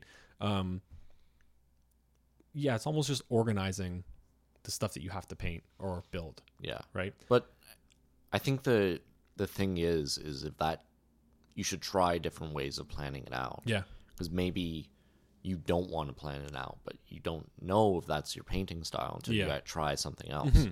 Maybe you're like, oh yeah, I just jump around from project to project, and then you try planning out and making lists, and you find out, oh, I'm actually getting way more done at this point. Or maybe you spend all your time planning, you don't actually get anything painted. Mm-hmm. And then you're like, okay, this was a bad idea, but at least you know, right? Yeah. Talking about different ways of like planning and organizing, I want to talk about different ways of actually like painting or building. And like, we know there's different techniques of painting and building. I normally do more layering and wet blending and stuff like that. But with my Blood Angels, I'm starting to do more dry brushing. Yeah. And it's not something that I've been a fan of in the past, but it gets shit done. Yeah. And that's kind of what I want to do with this army. Yeah. And I don't care about like, and dry brushing can look great. It can look great. I agree. Right? Yeah. I'm okay with that. Right? And I'm okay with doing dry brushing that looks good, that like I don't have to, in the back of my mind being like, well, I didn't really spend that much time painting all this stuff, right? Well, it's like when you said my Storm Vermin were the best thing I've ever painted, and like my heart broke because I'm like, I did these so quickly. Yeah. Because, yeah, if you are overwhelmed with how much you have to paint, look up speed painting techniques. You know, if you're not trying for that golden demon quality, paint competition winning quality, you know, look up quicker ways to paint. But vice versa, if you do a lot of speed painting, you do a lot of dry brushing, and you're kind of getting tired of that, why don't you try... paint a character. Taking a bit of time. Yeah. Not even just a character. Take time on a squad. Yeah. Take the time to, like, do a bit more layering. Try wet blending. There's no harm in trying, right? Another thing I want to talk about, and we mentioned being overwhelmed by hobby debt. Yeah. By the amount of models that you have. Yeah. Just like sitting around. I'm going to talk about something nobody wants to talk about. And that's the great sprue purge. I, once a year, go through all of my hobbying stuff. And put your sprues on trains to camps? That's it. Send them away. You said purge. I just... No, I do try to, at least once a year, go through all my sprues. Because like, I think we all have a really bad habit of... Not all of us. Some people are really good at throwing away a box or sprues that you don't use, bits and stuff like that. I have a really bad habit of after I finish something, I put the sprue back in the box, put the box in the closet with everything else. Yeah. And then it's like, well, I got bits from this, so I'll use them someday. Yeah, I'm never going to fucking use them. Maybe I will. Okay. But that adds up. And you got sprues that add up. But not only sprues, models. If you haven't played an army in years, you can consider your options. Right? If you have it sitting around and it's still gray, are you really going to get around to painting that? Sometimes you just have to come to the acceptance of this army isn't going to get painted. Yeah. I don't have the motivation to ever put like brush to model on this army. Now, hey, if you're cool with just playing this army gray, then that's fine. Whatever. This is just a fun army that I wanted to play on the table. Yeah. People don't care if it's gray, whatever. But if it's an army that you at one point thought that you wanted to play painted and finished and everything like that, and you're not going to, look at moving it. There's a huge market in used models. Yeah, for sure. Right? And selling models gets money for models, which can then reinvigorate your passion for, it can solve that hobby drought. Yeah. Right? Get something new going, a new project on the go. Well, like when we were talking about building drop pods earlier, I traded Lehman Russ tanks and chimeras for drop pods. Yeah. Like all my Imperial Guard stuff, that, like all those tanks I traded for Assault Marines and drop pods. Yeah, I never use Riptides. In my Tau army. Yeah. And you can make fun of me all you want for that. It's just not my style of Tau. And I had a Riptide, and I knew that I wasn't going to paint it. I had it like, I started doing some of the base coloring on it. Yeah, it was like ochre. Yeah. And like I started doing some of the black on it, but I kind of stopped because I was like, I don't use a Riptide that often. I kind of just use it when I need to fill in points. Yeah. And I don't have like multiple ones for a formation or anything like that. I was like, I might as well trade this. So I found somebody who wanted a Riptide, and I got 2 drop pods. And then some cash for it, right? Yeah. Built drop pods. I don't have to build them or anything like that, right? It just consider your options. Yeah, for sure. As opposed to just sitting there and accumulating all these models that are never going to be painted, and then that weight sitting on your shoulder, right? Yeah, for sure. This is something that I've started doing, and this is actually what got me out of my hobby drought currently. Okay. I prep my workstation the night before or the morning before I'm going to paint. I don't sit down with nothing on the table and then set everything up, set the airbrush up, get my models out that I'm going to paint. I set everything up, and then I go do what I have to do for the day, go get my errands done, or I go to bed that night or whatever. If I know that I'm going to wake up in the morning and the first thing I'm going to do is get to painting, or not the first thing, but after a few hours of being up, I'm going to get, like, that's what I plan on doing that day or that morning is paint. I don't set everything up because that can take time. That can take, you set everything up, and next thing you know, 20 minutes, half an hour has gone by. Yeah. If I have 20 minutes or half an hour the night before or the morning of or something like that, if I'm going to paint later that day, I set everything up. I get my cup of water ready. I get my cleaning supplies ready. Everything. Yeah. I get the models on the table ready. Mm-hmm. If I'm going to be priming, I get everything that I'm going to prime out and ready, organized. My cans of primer there. My priming station set up. So when I walk in to do my hobbying, it's just ready to go. I sit down, and at that point, I'm like, yeah, I'm ready to hobby. Yeah. That's and I do it, and I'm in it. I'm right away. I'm in it. Yeah. And that's going to touch the next point that I want to talk about, which is just start. Mm-hmm. Sometimes you're like, I really don't feel like painting. Trust me, if you like painting or building and you've enjoyed it before, as soon as you start getting that brush going, you're going to get into it. Next thing you know, you're going to blink. It's been an hour. It's been 2 hours. It's been all day, right? And you're like, damn, that was fun. I had to get into it to get going again. You can be your own worst enemy when it comes to hobby drought, right? Yeah, when it's just so insurmountable. Mm-hmm.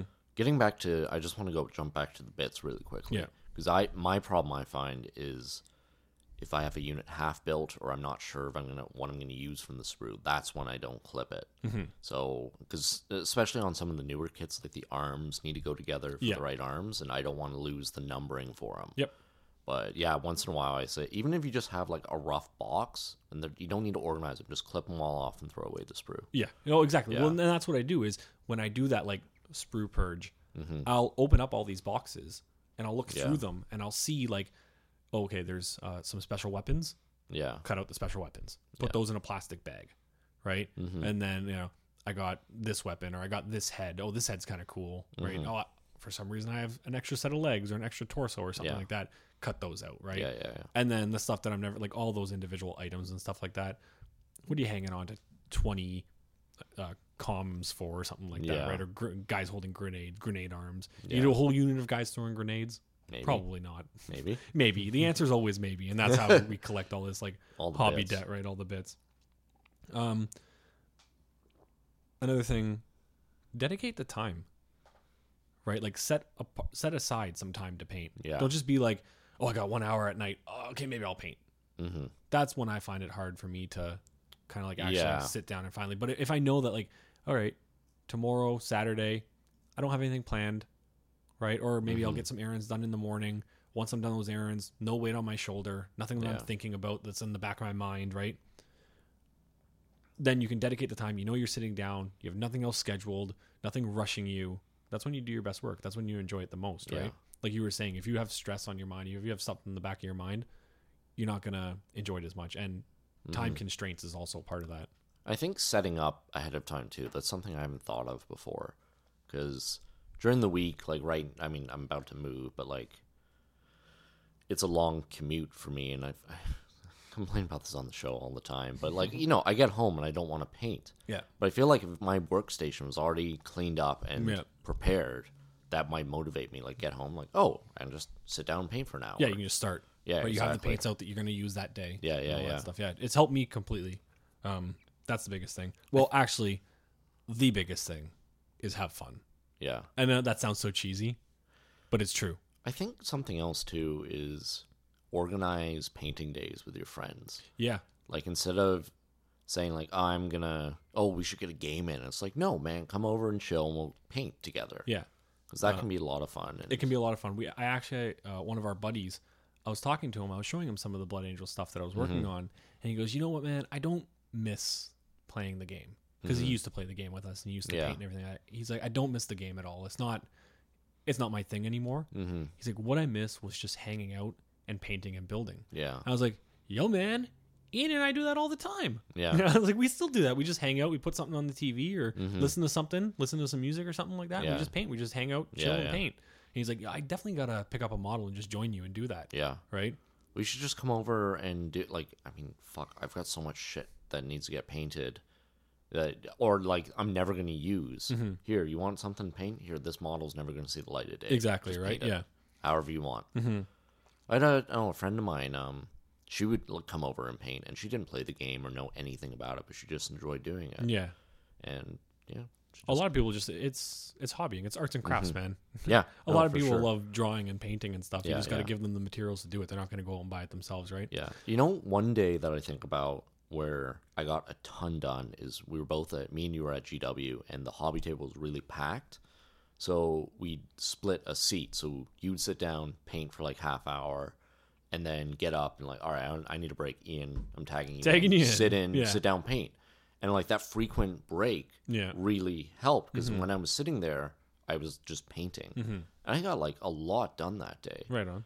So that's something to think about. It's like, you know, if you need to take frequent breaks, do that. And if you have someone there who's... something that I like that we've done sometimes is, I've talked about on the show before, I'm like a huge Overwatch fan, mm-hmm. is we'll be playing and just have the system going. Yeah. And Overwatch is a single-player game, mm-hmm. and just toss the controller back and forth. You each play, like 2 rounds or something like that, right? Yeah, so you got yourself, like 10, 15 minutes to paint. Okay, controller's my way now. I take a quick break. I play some games. Toss the controller back to what I'm working on, right? That would actually probably work better with, like, 3 guys. Yeah, exactly. You got even more time. Cool. Do you have anything else that you want to mention or any ideas about, like, overcoming hobby drought? You're putting me on the spot, but no. I think just be organized and kind of just force yourself to do it. That's the big thing. When just stepping right into it. Yeah, like I used to organize a bunch of like community events and stuff, and sometimes the amount of work was just so huge and so daunting, and I'm like, this is never going to happen. We're going to fail. This event's going to collapse. Yeah. And the only way I did it was I just forced myself to do it, mm-hmm. and then that was the stress relief. Just spending a day sending emails or doing whatever work I had to do. And it's the same thing with hobby. Like, if you keep buying an army and building it but not painting it, it's just going to grow and grow. Just, you got to force yourself to sit down and do it. Yeah. Right on. So we've talked about how to overcome it. Now, you don't have to overcome it if you prevent it. Okay. Now, this varies from person to person, obviously. Mm-hmm. But just some ideas. Mentioned at the beginning of the segment that maybe hobbying isn't your thing. Maybe building and painting isn't your thing, or building is your thing, but painting isn't, or vice versa. Mm-hmm. Outsource. We talked about other options when it came to, like, you know, you can sell used stuff or you can buy used stuff. Yeah. There are a lot of commission painters out there mm-hmm. that are amazing at what they do. Mm-hmm. People think about, like, commission painting and think, oh, that's really expensive. Yeah. It can be. It can also be cheaper too. A lot of commission painters have levels of painting quality. Yeah. If you just want painted stuff that you don't care about, like, how great it is, you just want painted models. Yeah, just like base, wash, dry brush. There are cheaper options. It's still going to be expensive. You're still going to have to pay usually the price of the box of the model for the models for like a basic quality paint job, right? Mm-hmm. But I mean, if throwing cash at it is easy enough for you to have a painted army, then why not, man? I think it's an expensive hobby. There's no way around that. Yeah. And one way of getting around the cost of it is doing your own work, like painting and building. Mm-hmm. And that extends further, like buying used stuff and spending more time fixing it up and stripping and repainting mm-hmm. it. That's cheaper than going out and buying a new kit, but it's also more time-consuming. Yeah, I mean, we talked about this before we were recording today, because I got this Dreadnought drop pod secondhand, and it's not built or anything like that, but it's going to take a little bit of work. Yeah. And I said to you, I was like, you know what? Like, to me, my time doesn't cost me anything. To me, my time is worthless. Yeah, like, to me, I don't care if I spend, you know, a few hours building a model that should probably only take me an hour because I had to add some extra work in, or I had to do a little bit of this or a little bit of that extra, right? I had to clean a model before I painted it because I bought it used or something like that. To me, that doesn't matter. To some people, maybe it does. Well, I think in some cases you're just looking at it. It's like, I'm getting hobbying time in, and if it takes longer to do that, that's cool. Other people, it's like, I want to get this army done. I work hard and my time's worth a lot. Yeah. I'll send out half of it to be commission painted. Yeah, there's nothing wrong with that at all. I think there used to be more of a stigma, but in this day and age, like, I care more about people having painted stuff on the table. Me too, 100%. Yeah. One thing I don't like is if you have a commission painted army, you shouldn't be entering in tournament in painting competitions, passing it off as your own work. 100%. Yeah. That's a line, but for painting points. Yeah, in a tournament, that's 100%. Sure. You paid the money to get your army painted. You should be getting those points in the tournament. Yeah, if it's like if there's a painting requirement or like a soft score option, yeah, you should be getting that because you're fielding a painted force. Yeah, and that was part of your hobby, and you outsourced that part of your hobby, and there's no problem with that. But to enter in, a painting competition with a model that you didn't paint, that I really don't like. But another thing too is you can kind of predict that feeling of hobby drought coming on, that feeling of getting bored with what you're doing or getting tired of what you're doing. You start getting like a stuffed nose and like cough. Well, if you're already starting to like get bored with what you're painting, maybe put that aside, start on something else. We've already talked about all the options. We don't have to go over it again. But yeah, you can feel it coming on. We've talked about keeping clutter to a minimum. Yeah. Clutter is my biggest thing. I also find if I'm losing motivation, take photos of your stuff. Yeah. If you like it, take photos of take nice photos of the stuff that you've been working on. And it's like displaying your models. Yeah. Right. It's going to get, when you take that nice photo of a model and you put it on like a Facebook community or something like that, and you get that positive reaction, that positive reinforcement will encourage you to continue to paint. There's a whole like Twitter community, Instagram community. There's lots of options for you to, there's a lot of outlets for you to show off your hobby. Yeah.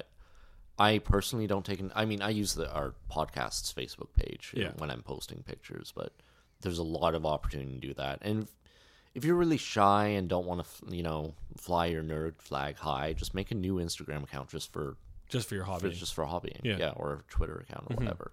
Definitely. Another thing that kind of helps me is reading. I don't want to use the word fluff, but reading like storyline. Yeah, reading about the 40K universe, right? Yeah. Read some stories, watch some battle reports. Yeah, get motivated, get into that atmosphere. Yeah. I know I kept one of the big reasons why I wanted to do this. Like I started off Grey Knights, and I kind of like blended it into like Inquisition and Grey Knights because I was reading the Eisenhorn series. Oh, that's right. And I was like, damn man, Inquisition is awesome. Well, I wish it was as awesome on the table as it was in the fluff, but still, if you do Blood Angels, find a Blood Angels book, right? If you're into Tau, read some Tau stuff, right? Read whatever army you're working on, and that'll get you like motivated because obviously you were drawn to the army for a reason. Yeah, reading that fluff, reading those stories will get you reinvigorated into working on that army or playing or watching good battle reports. Yeah, exactly, right. And then the last thing I want to talk about is try to level out your buying, building, and painting. Yeah. The problem that a lot of us have, especially if you're not a fan of painting, is you buy and build, paint a little bit, buy and build. And the next thing you know, you got three armies that are unpainted. And that's when that hobby drought comes in because you just don't want to even get started with it, right?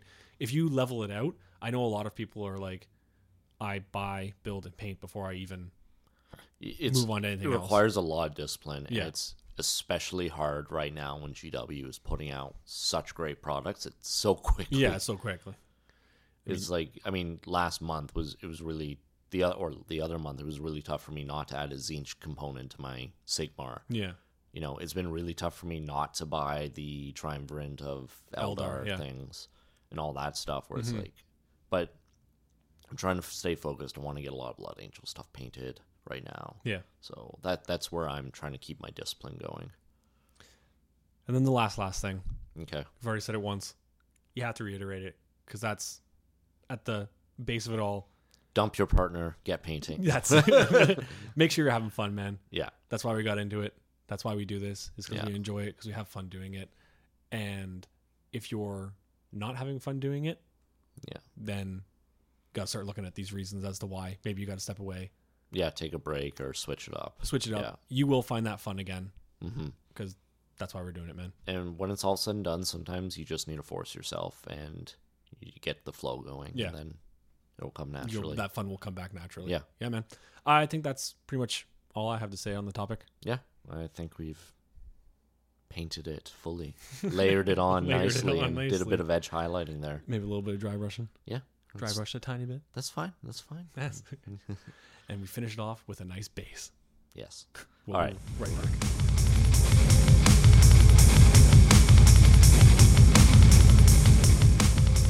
All right, bro. Let's go beyond the rim. Dun, dun, dun. Most people know what the segment's about, but here we're going to branch off from 40K, talk about the other stuff that's been taking our lives up. I don't know what you're talking about. There's nothing beyond 40K.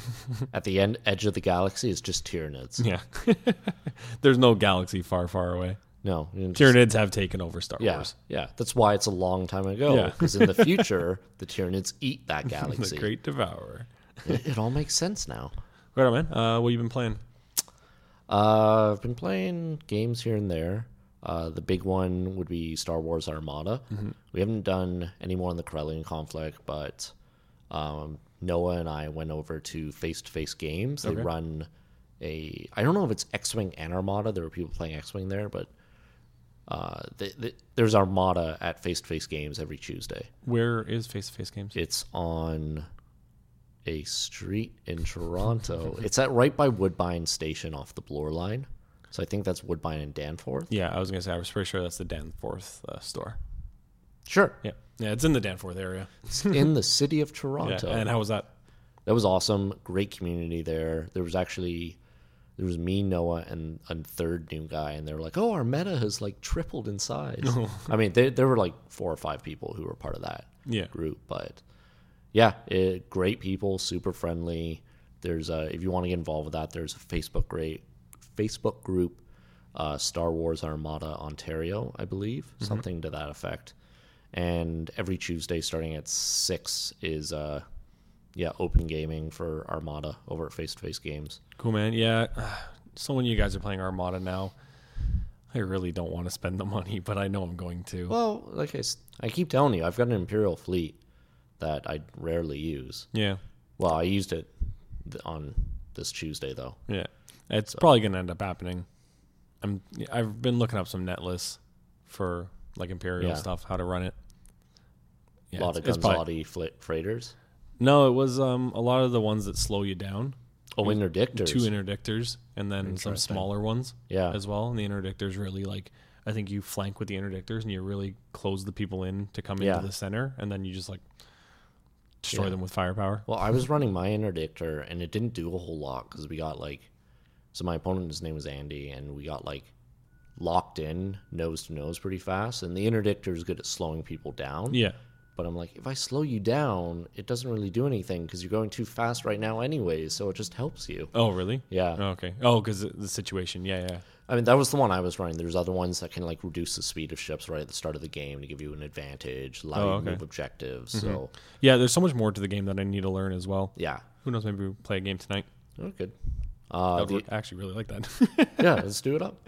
Anyways, so there's one of the things about the game, interdictors, is during campaign mode, if you try to flee into hyperspace, if you're within range 5 of an interdictor, you can't do that. Right on. That's great. Which is really cool. Mm-hmm. Yeah. So yeah, I love the campaign aspect to the game. Yeah, it's something that X-Wing doesn't really have, I don't think. Not from FFG. Oh yeah, so a lot of the guys there are actually the guys who created the Aturu cluster. Oh no, right, yeah, that's awesome. So some of the guys who did that campaign are at frequent face to face games. That's awesome. Yeah. Yeah, it's really cool. I didn't interact with them, though. I just you just like sat back in awe. Oh. Yeah. Actually, I still want to play that. I haven't played it. You told me that you need like a lot of Imperial ships to play it. You don't need a lot of Imperial. It depends. Like, there's different builds and stuff. Yeah. Like the standard points is 400, which is pretty high, but you could build a fleet fairly quickly. I think it's an expensive game. Like it's. Up towards it's not Warhammer level, but it's.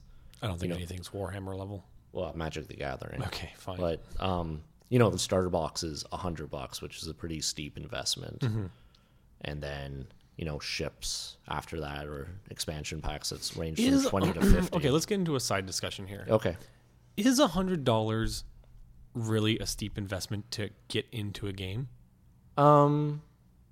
How much is the 40K starter set? 120, 150 or something like that. Yeah. Yeah, okay, that's a good point. Right? And, I mean, I know you have to buy more to get into the game, really. It's not going to give you... though. But same with 40K and same with all these other modeling games, right? And also, you buy the $100, you're in the game. You spend the 120, 140 for the starter set, you're not in the game yet. You still got 40K, you mean? Yeah, you still got to build all that. You got to buy the stuff to build all your models, right? You got to buy a codex. Yeah, true. Right? I don't think $100 is that steep of a price to get into a game with. Well, if you look at a high-quality board game, it's going to run you close to $100 or more.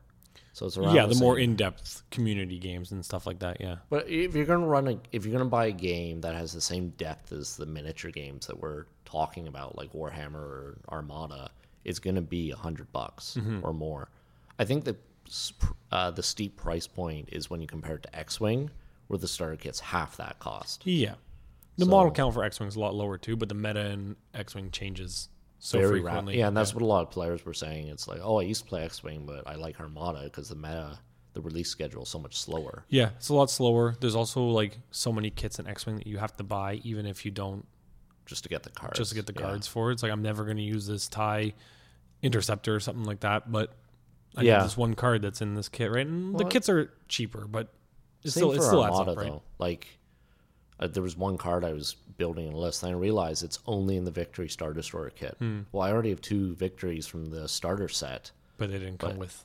No, because it's different cards in the expansion packs. Yeah. I'm like, I'm not going to buy a third Victory that I'm never going to use for this one card. I've seen on the Toronto Wargaming Trading Post group on Facebook, there's every once in a while someone will post up something for Armada, and the other day some guy had two starter sets for $100. And I should have jumped on it, and I didn't, and then someone else picked it up. And it's like two starter sets would be so... I think Noah saw that same thing. Probably. I was like, you should talk to Jay about splitting it. Yeah, that would have been nice. Yeah. Anyways, anything else you've been playing? Yeah, a few, but what about you? What have you been playing? So, I mean, I'm just like a massive Overwatch whore, as I say in every episode. That game just sucks my life away. Shut your whore Overwatch mouth. Exactly. But earlier in February... we picked up For Honor. It came out on Valentine's Day. So it was a little Valentine's Day present to myself. So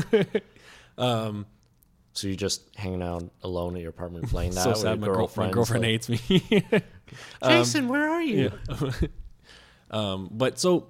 Sorry, Britt. Your voice is nothing like that. Yeah. I don't know if she listens, but... So For Honor, it kind of looks like a Dynasty Warriors game at first glance, because you're like a bigger, stronger guy running around a battlefield with a lot of peons around, unless you're playing like a duel or a brawl where it's just like 4-on-4, right, which is the maximum that the game has is 4-on-4. Okay.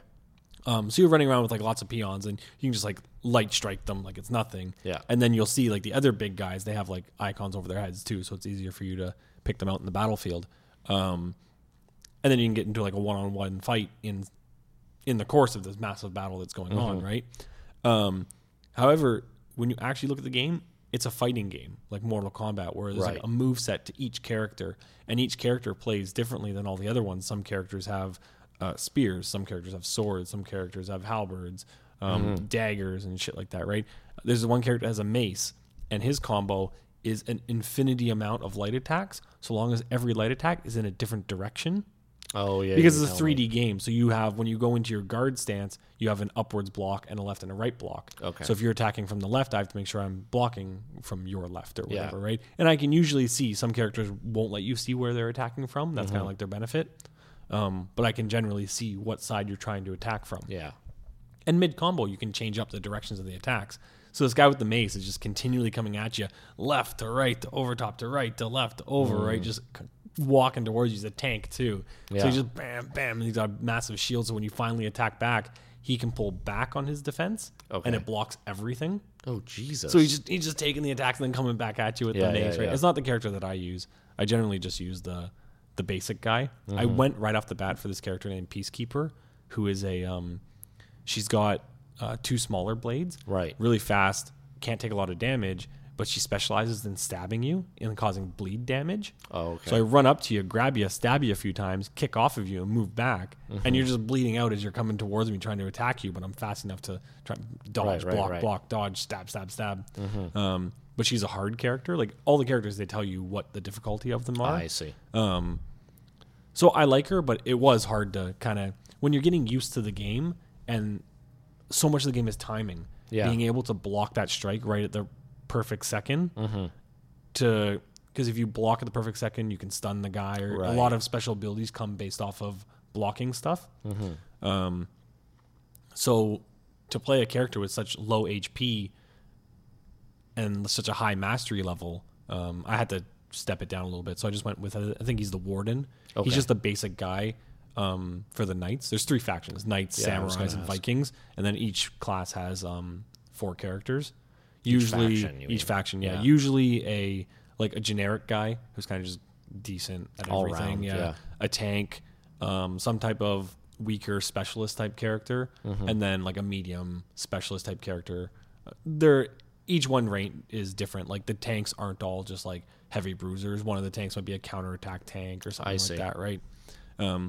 But it's nice that there's that versatility with all the different characters, and it has that Overwatch appeal to it, in that like you have to master one character, and that's going to take you a little while, mm-hmm. and then once you master that character, you'll get into playing a different character. There's 12 characters right now to learn and master, right? So eventually when you get bored of playing as the same character, you'll start to move on to master another one.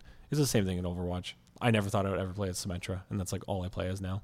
I see. She's the new one, right? No. She's one of the original ones, but she got a complete rework. Oh, okay. Where like her powers changed almost completely. Oh shit. Yeah. But I'm knocking the shit out of that now. When you're playing For Honor and you're doing a 4-on-4 match, do you have to all be from the same faction? No, you don't have to. So how I understand it is it's done in seasons. Okay. So I pick Samurai, but I play as a Knight mainly, right? Okay. But after each game, you can deploy war assets, and there's a map. And on the map, there's like the different game modes and different sections of the map, much like a risk map. Okay. And it'll show you the percentages of what's going on in that battle. It might be a 3-way battle for a position. It might just be a 2-way between you and, like, let's say the Samurais and the Knights or something like that. Yeah. And you deploy your war assets there, and then there's a countdown timer. And at the end of the countdown timer, it'll readjust based on how much people have deployed their war assets, right? And then I don't know if it's every day or whatnot, but it'll redo the map mm-hmm. to what the battle's actually going on. I see. And then you gain points, and then there's 5 rounds in or there's 5 stages in the rounds or something like that. And whoever wins ends up getting mm-hmm. a like new emblems and stuff and bonuses and things like that. So it encourages you to play more. Yeah. The more you play, the more war assets you're going to get, the more you can lay down and stuff. And it's interesting. It's another level to the game that keeps you involved in what's going on with your faction. Right. So you can still play as any character, but it's where you're going to deploy your war assets for your faction, right? Yeah. I think Samurais are just getting absolutely destroyed. Oh. I guess I don't play enough. It's all on your shoulders, Jay. Exactly, and you're letting everyone go. Yeah, I know. It sounds really cool. It is cool. I like the dueling part a little bit more than like Dominion, which is like domination, like the 3 points with like all the little guys running around and stuff. I do like the duels, the one-on-one battles. It feels more like a fight game. Mm-hmm. I like the fact that it can get into like 2-on-1s or like 3-on-2s or 4-on-3s and stuff like that, where it's just like if you have a one-on-one battle or something like that and you kill your guy, okay, now I'm going to... There's still other guys in the fight. I'm going to run and help my buddy out, right? Or let's say I start off the battle and it'll show you you're up against this guy, mm-hmm. right? And then you start kind of one-on-one away from the map. But like usually how the spawns work in duels and stuff or brawls is you'll start in different areas of the map in a one-on-one fight. Okay, well, let's say you and me start off against each other. I'm just going to run away from you and join somebody else's fight and have you chase me, and now we're in a 2-on-2 fight. Or if I think it's a bad matchup or something like that, I'll just run away. You can also like throw guys off ledges and stuff. So that's cool. Yeah, always look for the ledge. I'll have to try this next time I'm over. Yeah, next time you're over, man, I want you to try it. I think you'll really like it. All right, maybe sometime in the next week or something, if you're not too busy studying. Yeah, man. Don't know if I've played anything else. Yeah, you and Greg were really pushing for me to get an Xbox One. Yeah, man, you just moved into a new place, and you got yourself like a nice little TV room that I think an Xbox and a nice flat screen would. There's no TV in the TV room, so yeah, well, it's kind of just what you decided it's going to be. I think you decided too. To be fair, I was at my parents, and I was like hoping they'd have a flat screen just stashed somewhere they weren't using, but. Well, I mean, it's not that big of a room, so you don't need that big of a TV, but I think you can get yourself a nice, like, 40-inch in there or something like that. Yeah, I need money. That makes the world go round. I might get a TV and bring my 360 here just so we can game, because I have 4 controllers for it, so got some buddies over. We can just throw on some retro Call of Duty or something. Yeah, yeah. Yeah, I ran Edge of the Empire Starting Adventure, Escape from All Shuta with some coworkers. Mm-hmm. That's a great adventure. At work. Yeah, it was a lot of fun. We had 5 people. I think 2 of them had never role-played before, and 2 of them were like veteran role players, but not that system. Yeah, they really liked it. And I think the 2 who'd never played, I was talking to one of them afterwards, and she said she didn't really know what was going on, but she says she's like that with all board games. Like, yeah, I think so. So, and if you've never roleplayed before, playing a role-playing game is very intimidating. That's true. Yeah, it's just being thrown right in there, just being able to make decisions and stuff. Yeah, and I think we talked about this before, and I recommended it because there's a follow-up mission for that as well. Mm-hmm. And I said you should run that with them as well. We didn't run it in our group, and I'm not a big RPGer. I enjoy it, but I've never really gotten into it other than the little bit of Edge that we've done. Yeah. And I do find that first mission, you have the ability to do whatever you want, but it has the map already made for you and everything. So you're kind of limited to, you're not limited, but you're very guided. It's on very hard rails. Yeah. Yeah. Where you're like, hey, you should go here and you should go here. Like, these are your kind of options about where you want to go. Where would you like to go? Okay, that's a decision I can make. Right? Yeah. Whereas when it's just like, you've come to this space station, where would you like to go? It's like, what are my options? Yeah. You can go anywhere, right? I need to go to the bathroom. So especially with a group where it seems like there's a lot of new people, I would recommend doing the follow-up one. Yeah. There's a third adventure that takes place on Coruscant that's completely new characters. That's also pretty good. Oh, right on. Yeah. It's a little more open world, like. Well, you would think after the third one.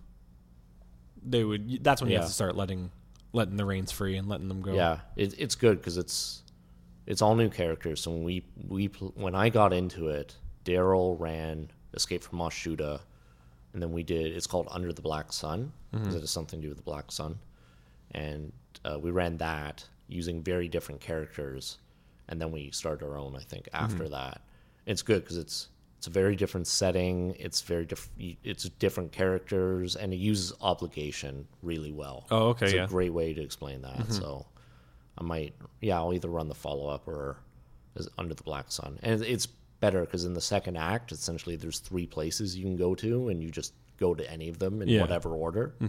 And, it's a good adventure. Awesome, man.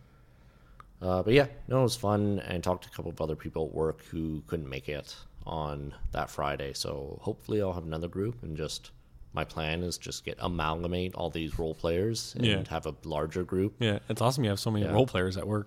Yeah, well, there's some of them are just getting into it, but like the IT guy at my work is like huge into Fate, which is a really narrative system that, having done a bit of research, Edge of the Empire and the other Force and Destiny and Age of Rebellion draw on that very heavily. Oh, okay.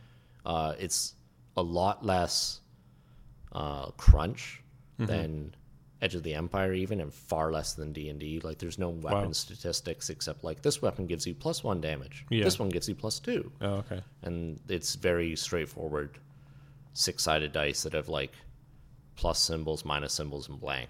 Right on. And it's, like, all on a scale from, like, -5 to +5 or something. Yeah. It's, like, very simple. Straightforward. Yeah, very simple. But, like, extremely narrative, so I want to try it. Cool. Right on, man. Mm-hmm. We also started up the 40K RPG as well. Yeah. I'd be interested in looking through the rulebook. Yeah. Well, I can lend you. I've got 2 of them. I got Black Crusade and Dark Heresy. Maybe in a few weeks. Yeah. Okay. Yeah, don't study that one. You got to study electricity. Yeah. You got to get your fulmination down. Yeah, exactly. My fulmination right on. So, but I've been, I think this Fate or the Warhammer RPG is a little too crunch heavy, so I was thinking trying Fate with it instead. And I actually found the tech guy at my work found for me a conversion of 40K to the Fate system. Oh, really? That's interesting. But I think Fate might be too light on the crunch. Yeah. Because I personally like, you know, going a little bit of the crunch there. I like seeing the difference between like a bolter and a storm bolter, or a las gun and a long las. Mm-hmm. Or, like I remember in Inquisitor, there's like 4 different types of bolters and 3 different types of las guns. And I think that's really cool. But I saw some conversion work on some Inquisitor 28 stuff. Oh yeah, it just made me want to get back into it so bad. I'm not working on it, but I've been thinking about amalgamating Dark Heresy and Inquisitor into one game, because they're like, Dark Heresy is so much stuff. So Inquisitor, well, it's similar systems. Like they're both D100 based and stuff like that. So if I could find a way to amalgamate them, because there's, you know, the Inquisitor book's pretty dated. Yeah. So if you just took it, if you switched over to like Dark Heresy, for example, your armory just would explode with new items and all these new talents and stuff. It'd be a lot of fun. Maybe try that out. Yeah, it's just converting it to essentially a miniature game is kind of difficult. So yeah, yeah. Right on, man. I think that's all the extra stuff I've been playing. I played a bit of NHL 94 and Mass Effect 2, but those aren't... Oh, you're retro gaming. You've never played NHL 94, right? No, this was the first time. How'd you like it? I liked it a lot. I liked it way better than like the current NHL games. Because it is the classic. It is considered the greatest NHL game of all time. I can see why. You guys play no wraparounds, right? Ian is like, he doesn't know anything about hockey. Well, no, other than the fighting. Little. You can't... In NHL 94, if you went around the net and then tried to put it in the net, it was like an instant goal every single time. Oh. So normally at the guy that he was playing NHL 94 with is like, he loves it. Like he hosts like tournaments for it and stuff still. Yeah. And that's normally one of the rules at the tournaments is no wraparounds. Oh, is this Elton? No, Dave. Oh, okay. Yeah. Oh, yeah. So yeah, Dave. I was playing against Dave and he won 1-0. I think it was Dave. Might have been Greg. Anyways. Dave's such a cool guy. So funny. But yeah, no, that was fun. And Mass Effect, it's like I'd play an hour before bed, and it's like better than watching a movie. Yeah, Mass Effect is amazing. Yeah. The new one comes out pretty soon, so yeah, I need to be 2 and 3 still. I'm very tempted to get the new one. I just is it on Xbox One? Yeah, I just don't think I have time to commit to a game like that. Fuck. Maybe see how much money I get back from the government in April. Yeah. Or I could start a Horus Heresy army. Who knows? Who knows? Who knows where I'll blow my money next. Find out next time on The Wrong Side of Ian's Wallet. Right on, man. All right, that's it for me. All right, I think I'm done too. All right, let's close this show up. All right.